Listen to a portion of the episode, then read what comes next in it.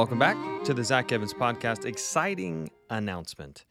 We just hit 5,000 downloads. Super exciting. And I've kind of been tracking that one for a while and was excited to finally hit it, which we did this past weekend. 5,000 downloads and uh, just really awesome. And I'm so thankful for everyone who listens. And really, depending on how you count it, it could actually be much more than that. That's kind of a conservative number.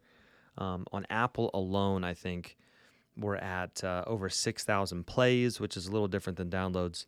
Um, so depending on how you count it, it could be more than that, but kind of the conservative number is 5,000 downloads. And so just super grateful, super appreciative, and um, it's just fun to know that the Holy Spirit is using this to be a blessing to people. If you're new, uh, please give us five stars and make sure that you're following the podcast. Leave a review if you can. Take a few minutes to do that. Would really, really appreciate that.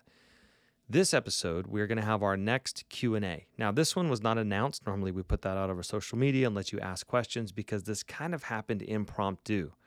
So we did a live Q&A. So this is actually a recording of a Q&A that happened live. And uh, in it, we answered three questions. And these are three interesting questions, two of them similar, one of them very different. But it really turned into what I think is a pretty profitable time because we hit on a lot of different things in answering these questions. So the first question, this is kind of, I don't know, it's kind of a weird one in a way, uh, but one that I've heard before. It's do you think the Antichrist could possibly be gay? Now, honestly, I you know I didn't know how to react to that question at first, and you'll hear that in the recording. Um, but there's a, a, reason why someone would ask that. Uh, there's a Bible verse in Daniel that we'll talk about that some, I would say, more you know modern Christians reading it would think that maybe that's what it means. And so uh, we answer that question. The second question is, do you see America in Bible prophecy? And I'll totally add a caveat here, which is I'm not a Bible prophecy expert. There's people who have studied that, I mean, for like their whole lives. I'm not one of those people, but um, I do have a layman's. I'm, I'm, a pastor, but you know what I mean. I, I, have a layman's education, I guess you'd say, in prophecy compared to many other people in my profession. But I, I try to do the best I can to explain. I think the best way to think about that question and maybe the bigger question outside of that. But it's a question a lot of people are asking right now because the world is just absolutely insane. And then number three is this is going to sound counterintuitive. It's also going to sound like the answer to this is as short as no. But I think you'll be surprised by the answer. The question is Is it actually easier to be a Christian in a divided society? Now, that's an interesting question. And um, I, I think you'll find the answer enlightening. So we cover a lot of things inside of those three questions. And we kind of just, instead of just answering them in a short manner, we kind of expand on the question and try to figure some things out. So I think it'll be enlightening to you and helpful. And so we'll go into this next volume of Q&A. And again, thank you so much for 5,000 downloads. Enjoy. If you have a question that I could answer, it'd be um, interesting to see if you have any questions. So it could be a Bible question, it could be a social question, cultural question, uh, personal question, um, a live Q and A. So a good question sounds something like, uh, "What do you think about fill in the blank? What would you do if fill in the blank?" Um, that type of thing. What does the Bible mean when it says fill in the blank? Those types of questions. So. Uh, I'll throw it out there to you, put you on the spot. Don't be shy or brave. There are such things as stupid questions. Don't believe anybody who says otherwise. But you guys are incapable of those.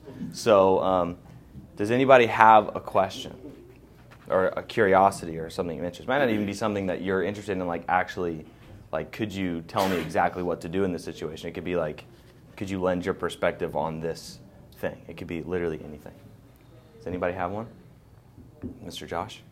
Can you lend your perspective on do you think the Antichrist will be gay? Okay, so because it says, because it says, so the question was, this will never make the podcast. Uh,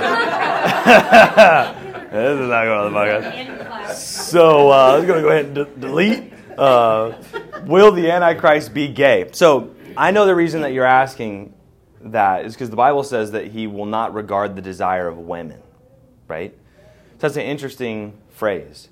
I don't think that it means that he will be gay. I think it has something to do with his um, more like political relationship, governmental relationship with women, right? So he's not going to regard their desires. I don't think it means that he's not going to regard a desire for women personally. I think it means that he's not going to regard the desires of women, right? I think that's the idea. I think most commentators agree. However, most commentators didn't live in a time when homosexual practice was so rampant. So obviously, we can see this with the establishment of Israel in 1948, how that changed biblical commentary forever. So if you go back and you read pre 1948 biblical commentaries on prophecy, you're going to see a lot of different takes on Israel. You're going to see a lot of spiritualization of Israel, that the church is Israel because there was no literal Israel. Well, when Israel was reestablished as a country in 1948, that changed the way that we interpret the Bible. And that's very interesting. And that just makes sense. I mean, same thing when Jesus just appeared in history, which I've made the case that the disciples didn't see that coming. I've made the case that Satan himself did not see that coming. He was anticipating, ready to step in as the Antichrist in that moment. And Jesus Christ came in. It's the mystery kept secret from the foundation of the world. That's a reason. So it was literally the major plot twist in history is the incarnation of Jesus Christ and that had to change the way the disciples interpreted the Bible. So the question is could the rampant uh, spread of homosexuality, specifically in the Western world, because it's not necessarily a worldwide phenomenon, could that, should that change the way that we interpret phrases like we find, I believe it's in Daniel, where it says that he will not regard the desire of women? At this moment, I don't think so. I think, for example, it might mean something like, um, like similar to what the CCP has done in China. So every woman desires to have children. Almost, almost every woman desires to have children. And almost every woman desires to have multiple children. But the government had, for a long time, a one child policy. You can only have one child. And we see that a lot of the things that Satan does, the purpose of them is to sterilize, essentially, is to prevent life, to kill, and then you kind of have like the preemptive killing uh, where you're just preventing life from taking place. And obviously, the sinister spirit behind a lot of the LGBTQ and trans movement, the purpose of it is just that. And so it could be, again, that that is really the animating spirit of that idea. It is not that he himself is, uh, is homosexual. Could mean that. Um, I don't believe that. I don't I, I think that might conflict with other things said about him, uh, like him being a great man of war and that, and that type of thing. Although that's not entirely the case. I mean, there was a football coach who just came out, the first, I think, openly gay football coach for the Jacksonville Jaguars. I mean, you know, he's rough and tumble guy or whatever, and he's gay. So I'm not saying it's not possible. We have one of the highest military officers in the land is transgender, um, whatever his name is. um, but I don't think that's what it means. I think generally it's been accepted that it means that in regards to women, he doesn't care about their desires. So your sons are going to serve me. I don't care what desires you have for your sons and for your children. They serve me. They're properties of the state. No, no, no. You can't have multiple kids. You can have one kid, or you can't have any kids, or whatever. I think it has to do with his tyrannical approach to dealing with the desires of women, and we already see that, right? You see that in the CCP. You're even seeing it here in America with LGBTQ rights, transgender rights. I think it's that same animating spirit that will be very, very present in the Antichrist. I think that's my answer. Does that make sense? yeah, delete. oh well. Um, all right, what's next? That was a good one. I'm not the prophecy king. I will totally admit that. Prophecy is not my like stick, you know. So, if uh, I'm more philosophy than prophecy, so my prophecy might be a little weak. So you might find somebody that totally disagrees with me, and they would probably be more well studied than me, but so just throw that out there. All right, what's next? Do you see the United States in the Bible or no? So another prophecy question. yeah, I know, I know. I was... No, it's fine. Um, this was a horrible mistake. Um, so some people see it as the leopard, right? The spotted, the spotted leopard. Um, again, in Daniel. Um, I've heard a, I, I've heard an explanation that America is Babylon um, in some of the uh, the major prophets' prophecies. Um, I don't know. That's the, the shortest answer. I don't know. I will say this that the biblical prophecy is not American centric. And I think that's the mistake that we make is we approach the Bible looking for America and looking for an emphasis on America because of our own point of view that we are the greatest country in the earth or whatever. But the, the Bible is not, you know, Americentric at all. It's 100%, you know, believer centric and uh, Israelite centric. So it's about Israel. And if you read Revelation, for example, and you read the prophets, it's all about the Middle East. It's all about the Middle East. And I believe that, again, and it's, it's really amazing you think about the fact that the Middle East is kind of the axis on which the world turns. So, no, they're not the greatest country, they're not the most powerful country militarily or whatever. But almost every issue that we have like closely revolves around them. It's very fascinating. Again, why is the world so captivated with a nation like Israel, small country like like who cares, right? But everyone is concerned about Israel. So America has taken the stance, for example, that we are, you know, pro-Israel. Even even Joe Biden, his relationship has been vocally pro-Israel. Well, like, why is it? We don't say that about any other country. We don't get up and say, hey, listen, you know, we're, we're pro Austria. You know, we just want to strengthen our ties with Austria. Austria's like, sweet, you know. But Israel, there's a focus on Israel. And I think that's, there's something about that. There's, there's a gravity about the Middle East. And I think you see that, the reason that you see that in reality in the world today is because there's something about that even that emanates obviously from its origin in history and from the scriptures, the spiritual battle that's going on. So it's it is a hub, right? The, the Middle East is a hub of a lot of activity, spiritual and otherwise. For example, um, it's kind of a different illustration, but I heard a preacher talking about um, who was it? I forget. He was talking about New York City, and he said New York City is one of the most spiritually rich cities in the entire world. And what he explained what he meant. He didn't mean that it's like, you know, the bastion of righteousness. What he meant was there's a lot of spiritual activity going on in New York. And that makes perfect sense. I mean, of course there is, right? The devil has to concentrate his efforts, his resources are limited, and so he devotes a lot of effort into these high traffic areas. Washington, D.C. would be another one, obviously. Well, I mean, the Middle East is obviously, I would say, number one on that list. There's a lot going on over there. So prophecy is always, you know, focused on Israel, not America. So you see, you know, Gog, Magog, armies of the north, Babylon. We have all of these kind of terms, and we're kind of sorting out who's who. I think it's most likely it, the fact that we have to ask the question. I think is the answer. Do you see America in profit? It's like, well, you know, you think about the fact that if America is the end all, be all, and, and well, then yeah, we'd probably see it. Um, it. People say things like, well, it means that America won't be around. Or, eh, I mean, why, why, would it, why would it mean that? Again, there's a, there's a bias in the question. There's an American bias in the question. Like, we're obviously so important, so we have to be mentioned. It's like, I don't know. So we're already seeing the decentralization of globalism, right? So the idea for you know, uh, and, and, this is very interesting in relation to prophecy as well, but so there's been a, an effort to form kind of a globalist union for a really, really long time. And it's not covert, it's not, no one's trying to hide it. Like it's right there on the top shelf. And there's even many Christians and Christian leaders who believe that that was a, a, a good, a good thing. But we're seeing that splinter apart.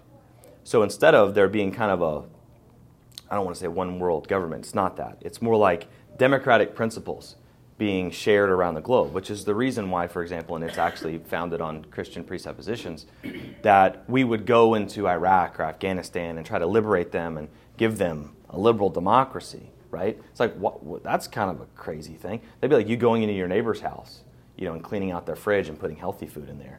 You know, it's just like, I mean, you're still breaking and entering, you know. Um, the question is like, why do we feel like the need to do that? It's because we believe that these things are self-evidently good for everyone. And that's a Christian presupposition, right? That everyone wants these basic human things. So we go and we get rid of despots and we put in a new government and we allow them to vote, assuming that they want what we want. But they don't. They don't want what we want. Afghanistan didn't want what we want. Iraq doesn't want what we want. And only a Christian would think that way. Only a Christian would think, well, everyone obviously wants the Christianized version of diplomacy. Well, that's, that's obviously, obviously wrong. So we have tried that and it's failed. And now you see the tone shift, even in American politics, where on the conservative side, for example, there is an emphasis now on American interests first. And that was really started by Trump. So Trump's talking about endless wars, needless wars. Why are we doing all this? You know, why are we fighting this place and that place? And every war is now the new Vietnam. The pulling out of Afghanistan was a complete disaster and whatever. Okay, so put the politics aside. The idea is, just kind of from a 30,000 foot point of view, is well, why are we interested in Russia and Ukraine? What's the American interest? And the mainstream conservative view now is that we shouldn't be interested. We should be dispassionate, okay? Now, regardless of what you think about that, there's a reason for that. What I mean is that 20 years ago, the vast majority of Americans would have not have thought that way. They would have thought we need to go, we need to spread diplomacy. That, that's the American mandate. That's very interesting that that has changed. Okay, so that is an expression that this uh, globalist endeavor is failing, has failed. People know that it's failing. And if America is resorting to nationalism, it means that other countries will essentially follow suit. So, Brexit is another good example, right? So, people viewed the European Union as a uh, kind of a, a, reference point for what the one world government might look like. Okay, well, now you have uh, Brexit taking place where they're like, we don't want to be a part of the European Union. It's like, what is that? Okay, that's an expression of the same exact thing. Globalism has failed. This, we're all under the same banner, has failed. Uh, Italy, same thing. Their new president, who was elected by their standards by a landslide, she came out and she said, forget the WHO, forget the World Economic Forum, all you guys, whatever, Italy first, Italy first, Italy first. We are Christians, there's only two genders. Like, she's like, the globalist people, you know, they can go kick rocks. This is about Italy, we're taking care of ourselves. So that is the pervasive feeling now. And then what you have with the secondary tier countries is you have them teaming up locally with the powerful countries around them right? And this is what China has been doing. So China's been making inroads in Africa and, of course, in Southeast Asia. So what, what China is doing is they're establishing local relationships and you know, beneficial ones and taking care of those countries. They're filling that void, which is what a lot of the more hawkish uh, military types were concerned about. Well, if you step away, who steps in? And that's what's happening. So, what I'm saying is that the world's being rearranged right now um, in a very interesting way. And it's hard to know exactly what that's going to look like and how it relates to biblical prophecy. So, where does America stand in prophecy? Kind of as a question inside of the bigger question, which is what do we do about the fact that globalism has failed and now you have nationalism and like local national tribalism that's taking over in America and you have a more decentralized world? Right? So, what does that look like? Well, that's not the uh, that's not what we see in Revelation. Right? People thought, like for example, had George H.W. Bush talking to America, talking about using the phrase, we need a new world order. You've heard that, new world order. That phrase is going to be out of vocabulary very soon. And when people do use it, it'll be a more nuanced way. That referred to a specific idea, which was the spread of liberal democracy and whatever else is underneath that, right? All across the globe. Now that's shot that's shot. That idea is gone. It's toast. So it's going to be interesting to see the way the world kind of shakes itself out, right? Because again, and I've made this case before, um, Americans are scared to death of China when China is an absolute hot mess. Economically, socially, they have a, a, a literal population collapse coming. Um, their economy is a, a farce. Um, it, their debt to income ratio is absolutely insane. The one child policy has literally destroyed their country. So China's time is, is ticking. Okay, what's going to happen, which everybody's assuming, right? China's the next big superpower and that kind of, it's like, wait a second. China literally is not going to survive this generation. They can't. Their population is collapsing. You don't have people, you don't have a country. What's going to happen to their military?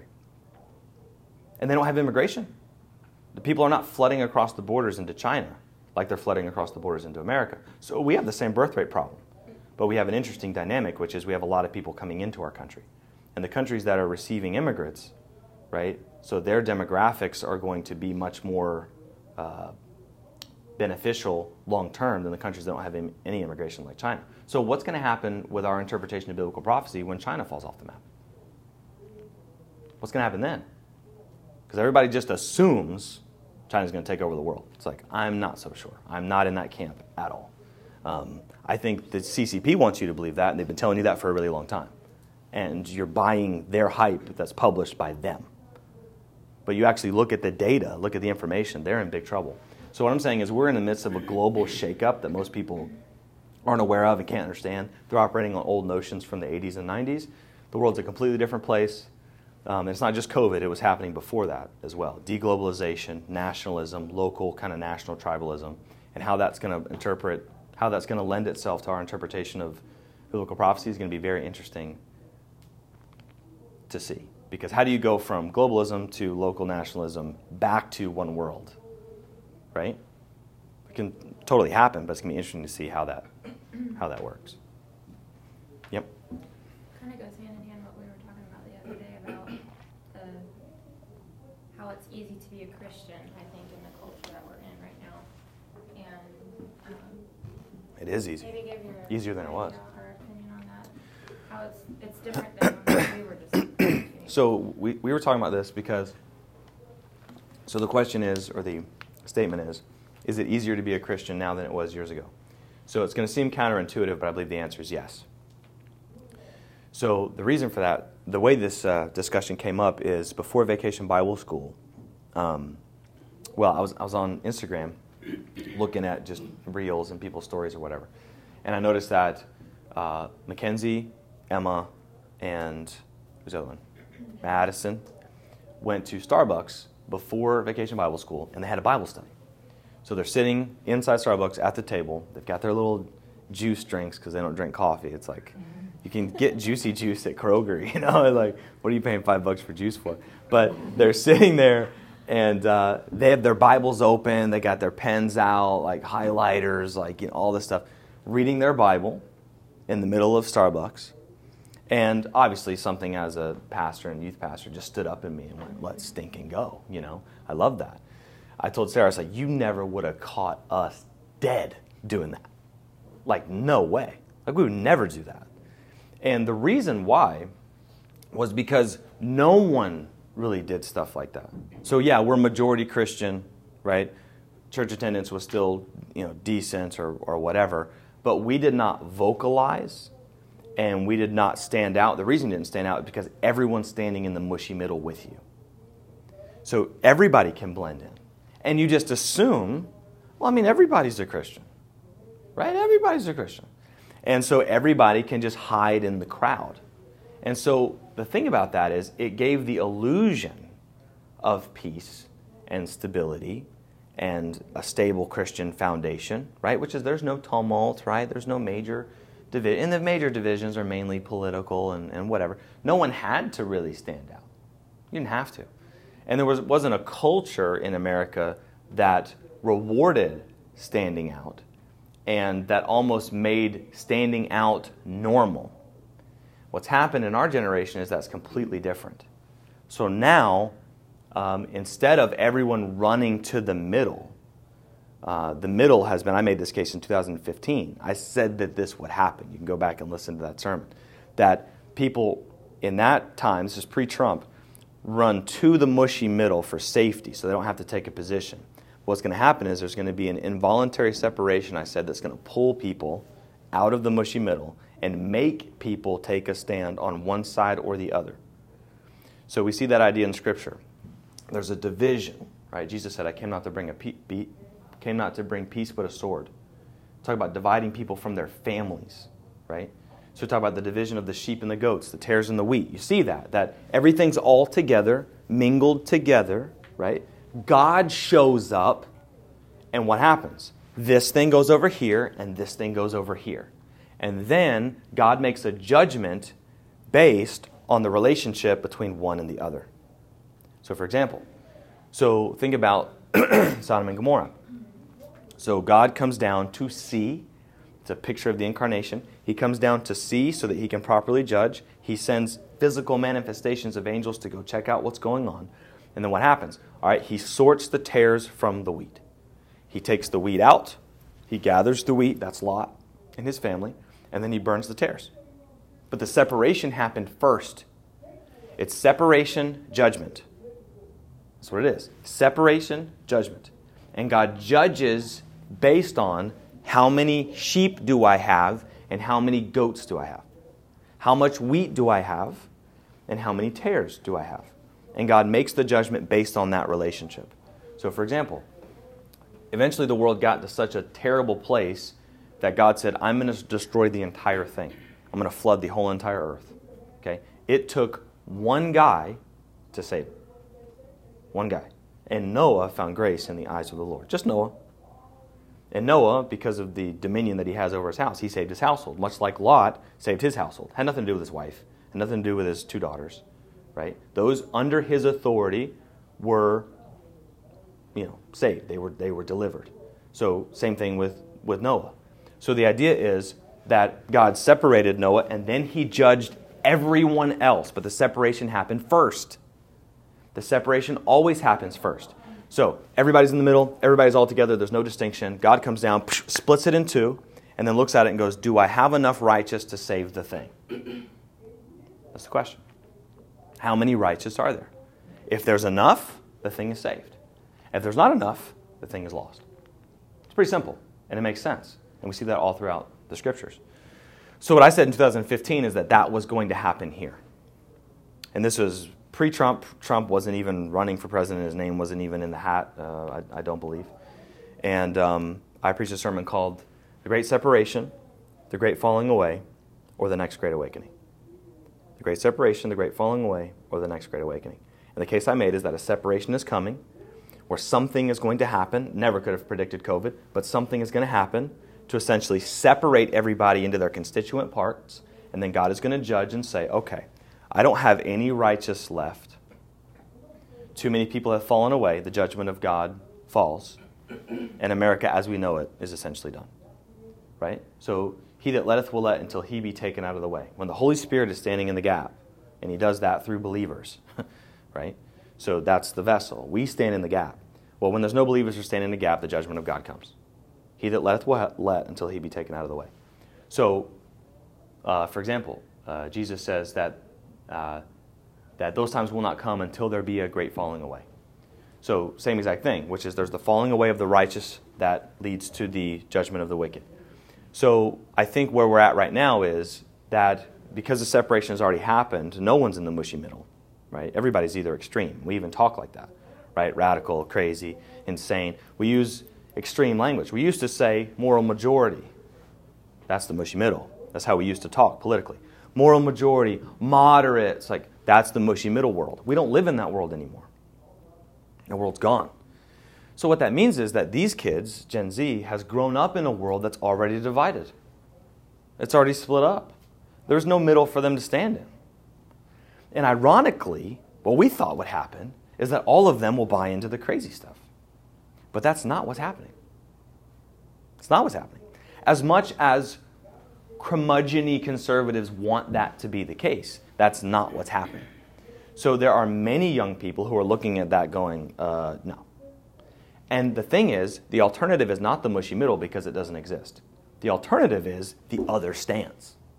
So they're more vocal, they're more brave, they're more courageous because we're already split up. So I make the case that it is easier actually to stand up for what you believe in this generation than it has been in previous generations because the division has already happened. It's difficult to stand in the middle during the division because you don't you don't want to appear. You feel like everything's like the the uh, the extremes are marginal. They're not anymore. It's literally like there's a quote in Star Wars where Anakin says, "Don't laugh." Anakin says. Uh, uh, you're either with me or against me. And Obi Wan says, Obi Wan says, only a Sith deals in absolutes. And that's like a turning point for Anakin, right? Okay, well, what he's, I think the idea there is that only a Sith would, only evil would dare to assume the rights of divinity. I think that's the idea.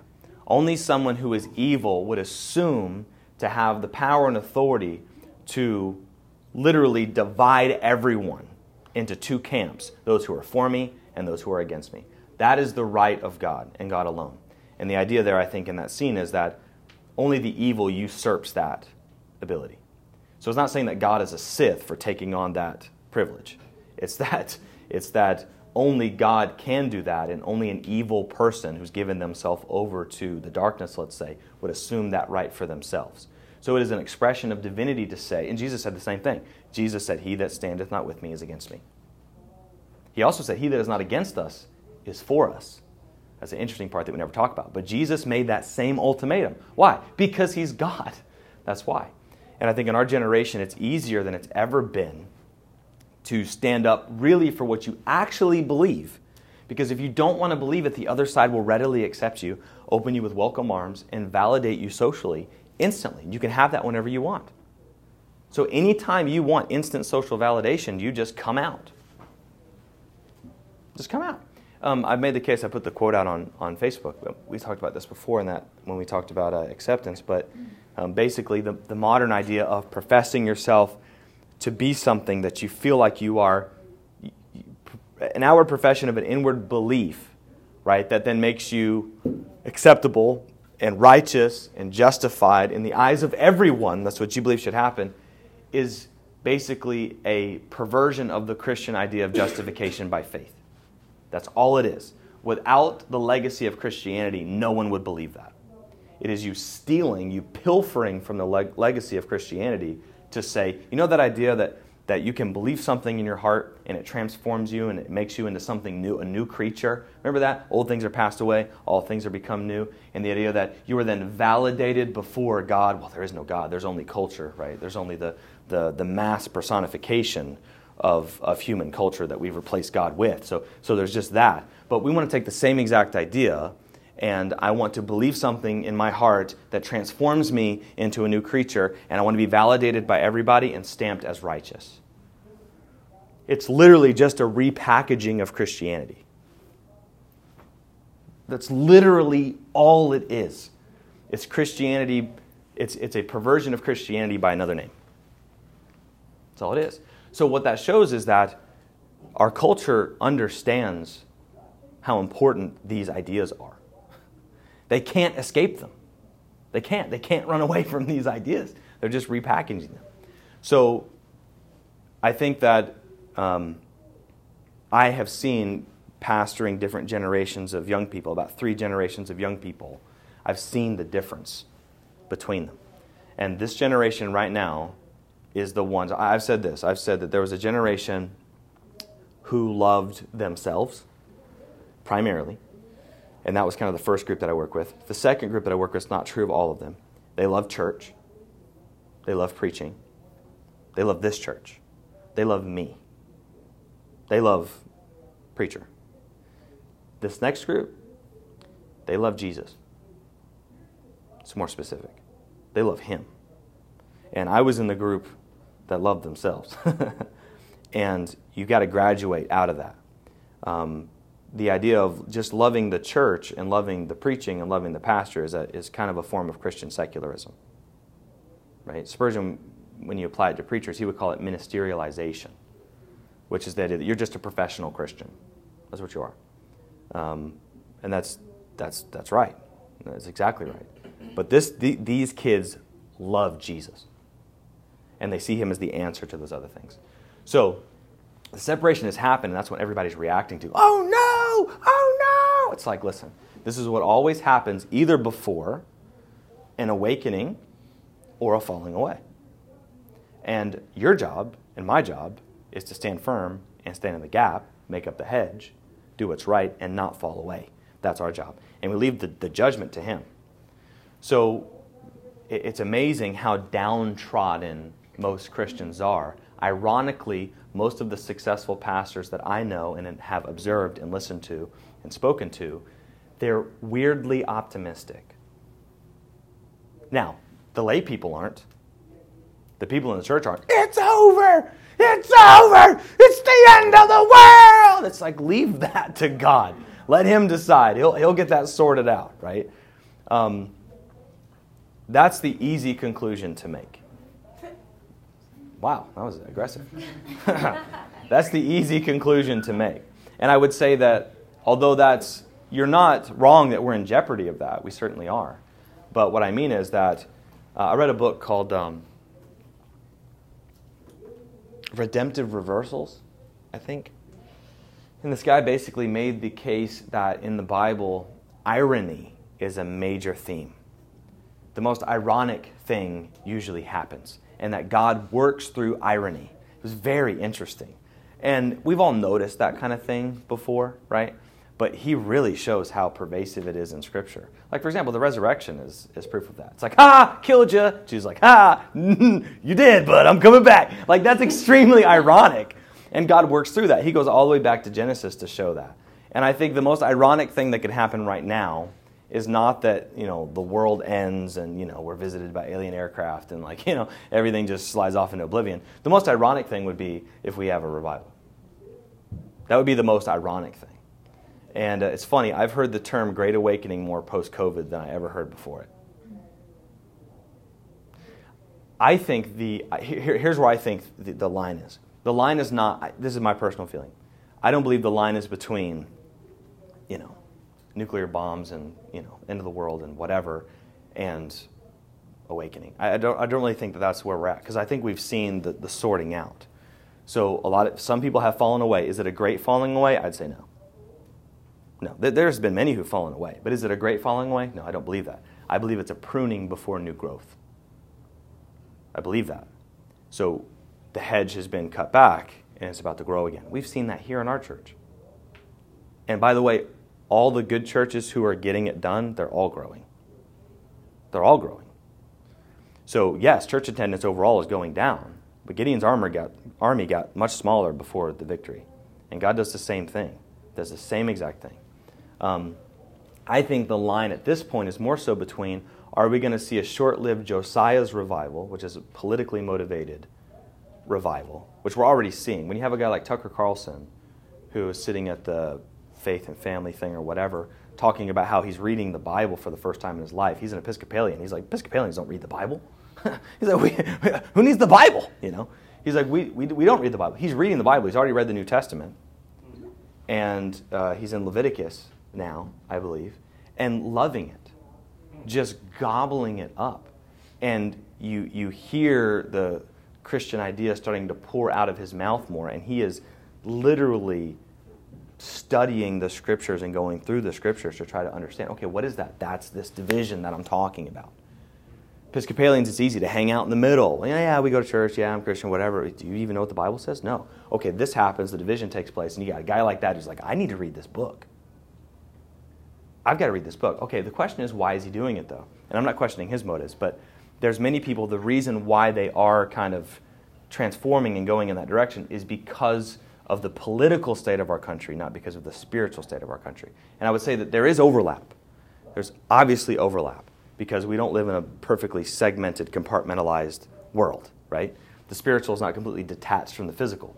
The incarnation of Christ is proof of that. The Word became flesh, right? Um, but my concern is that a lot of the returning and repenting or whatever is politically motivated. And that's, that's okay as a beginning motivation, but eventually we have to graduate out of that to the point where it's about Him. It's not about getting certain people in office, right? I think that's, that's so here's my thing. Most Christians are mainly concerned about politics. Almost exclusively. That's almost their only concern is politics. And what I'm saying is, if you have not learned the futility of the obsession of politics at this point, then, I mean, what are you waiting for? I'm not saying don't be involved. We should be massively involved. Should be massively involved, 100%.